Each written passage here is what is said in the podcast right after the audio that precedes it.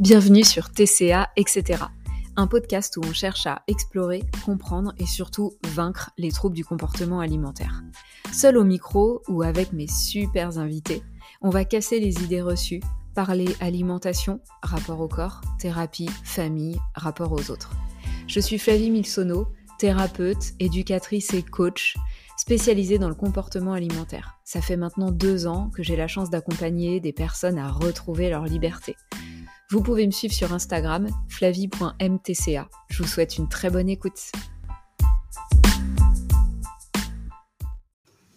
Hey, je profite de ce début d'épisode pour te faire une annonce importante. J'ai décidé de lancer un challenge autour des compulsions. Ce challenge, il va durer 5 jours. Il va commencer le lundi 19 juin. 5 jours pour se rejoindre sur un groupe Telegram avec une communauté ultra bienveillante et moi qui serai là tous les jours pour t'aider à challenger tes compulsions et à pouvoir enfin amener le changement qui va te permettre de te débarrasser de tes crises de boulimie et d'hyperphagie. La super nouvelle, en plus, c'est que ce challenge, il va être complètement gratuit. Donc n'hésite pas à t'inscrire directement via le lien que je vais mettre en description de cet épisode. Et puis bah moi, j'ai juste super hâte de te retrouver. Bienvenue dans un nouvel épisode d'outils concrets pour sortir des troubles alimentaires. Aujourd'hui, j'ai envie de te parler d'un outil qui va être primordial sur ton chemin de guérison, mais qui va aller au-delà de ça. C'est une compétence à acquérir qui va vraiment pouvoir changer plein de choses dans ta vie, et c'est l'auto-observation. Apprendre à s'observer, apprendre à prendre une forme de recul et à observer tes comportements, tes pensées, tes émotions. Je l'ai dit dans cet ordre-là, et finalement, c'est pas anodin, c'est venu naturellement comme ça, mais il faut savoir que l'auto-observation, n'est pas trop habitué à ça, et que dans un premier temps, ça peut être hyper compliqué aussi de capter les émotions qui nous traversent, et que la première chose que tu vas pouvoir observer, ce sont tes comportements, puis tes pensées associées et enfin tes émotions, et que tout doucement tu vas dérouler vers ça. Pour moi, l'auto-observation, c'est assez lié à l'auto-compassion, pardon, et j'y viendrai euh, dans le prochain épisode des outils concrets. Mais avant même de pouvoir utiliser l'autocompassion, il bah, faut apprendre à s'observer. Et ça, eh ben, ça va passer par euh, l'expérimentation, encore une fois, par des petits outils du quotidien. Mais la première chose à avoir en tête, c'est que s'observer, c'est pas se juger. Et ça, c'est un peu ce qu'on fait tout le temps. Et on a l'impression que, ben, si, si, on s'observe. Mais non, on s'observe pas, on se juge. Tu n'observes pas que tu as dépassé ton rassasiement, ta satiété. Tu observes que tu as encore trop mangé et que c'est n'importe quoi et que vraiment tu n'as aucune volonté et que, voilà, en fait, tu vois bien, on n'est pas juste dans de l'observation. Et du coup, c'est ça. Le but, c'est de revenir à une observation neutre de ce qui se passe. On ne peut pas changer quelque chose qu'on ne connaît pas. Si tu sais pas d'où tu pars, tu vas pas pouvoir changer. Tu vas pédaler dans la smoule. Instaurer des changements alors que c'est juste des injonctions qui viennent de l'extérieur et que tu sais pas vraiment toi comment tu fonctionnes au quotidien et de ce qui te ferait du bien et de ce dont tu peux avoir besoin, en fait, c'est voué à l'échec, tu vois bien. Et ça va peut-être te parler sur des choses que tu as pu essayer jusqu'ici. Donc moi, ce que je te propose, c'est de partir en observation. J'ai déjà fait un, un, épisode pardon, de podcast où je te proposais l'exercice de regarde-toi te regarder. Donc effectivement, ça, c'est de l'auto-observation. Comment tu te regardes? Combien de fois tu te regardes chaque jour? Combien de fois tu palpes ton corps? Tu fais des vérifications et puis petit à petit, c'est comment tu te parles. C'est quoi les pensées qui viennent autour de, toi, de tes actions, de ce que tu fais, de ton corps, de ta façon de te comporter. Et puis tout doucement, ça va être, c'est quoi tes émotions? Qu'est-ce que tu ressens?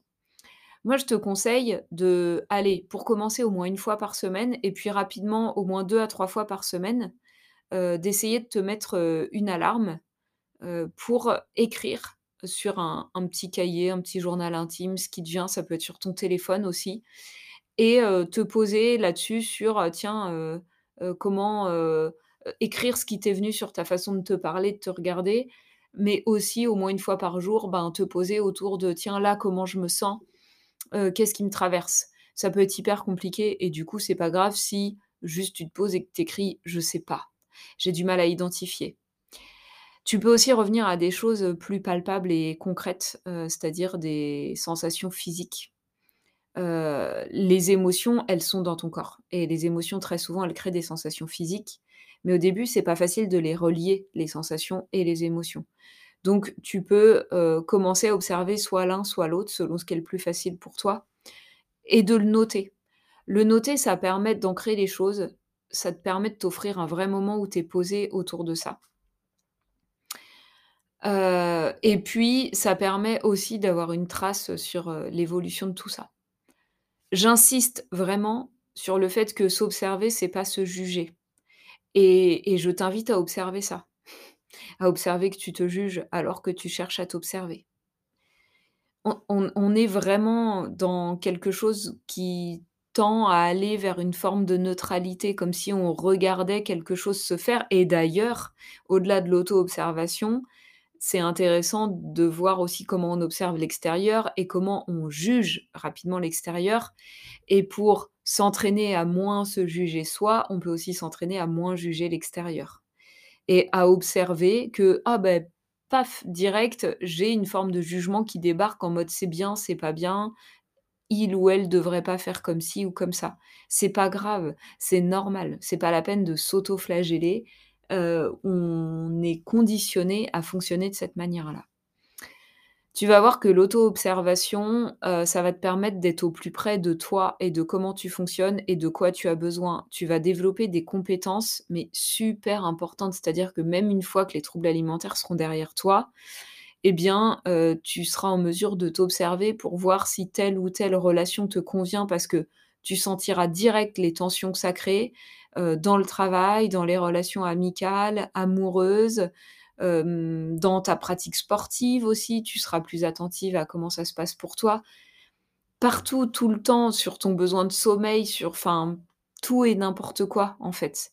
C'est vraiment quelque chose de précieux et c'est pour ça que je te conseille de le mettre en place tout de suite, mais à nouveau, mets-le en place comme un ou une novice, OK? C'est pas, heu, habituel de s'observer et de s'observer sans jugement. Donc vas-y par petites touches, par petits pas et vas-y tranquillement, c'est vraiment une compétence à acquérir. Voilà, et bien écoute, j'espère que ce petit tips te sera utile. En fait, si si ça te parle et que tu le mets en place, je sais que ça te sera utile et j'ai trop hâte d'avoir tes retours, heu, là-dessus, heu, quand tu auras essayé de mettre tout ça en place. À très vite. Merci beaucoup d'avoir écouté cet épisode jusqu'au bout. Si ça t'a plu, n'oublie pas de me soutenir en laissant une note et un petit commentaire sur la plateforme de podcast sur laquelle tu m'écoutes. N'oublie pas que tu peux me retrouver aussi sur Instagram, flavie.mtca, pour rester informé de toutes mes actus, pour profiter de super aides et contenus gratuits. Et puis n'hésite pas à venir échanger avec moi, ce sera avec plaisir que je pourrai répondre à tes questions ou prendre note de tes suggestions. Je te dis à très très bientôt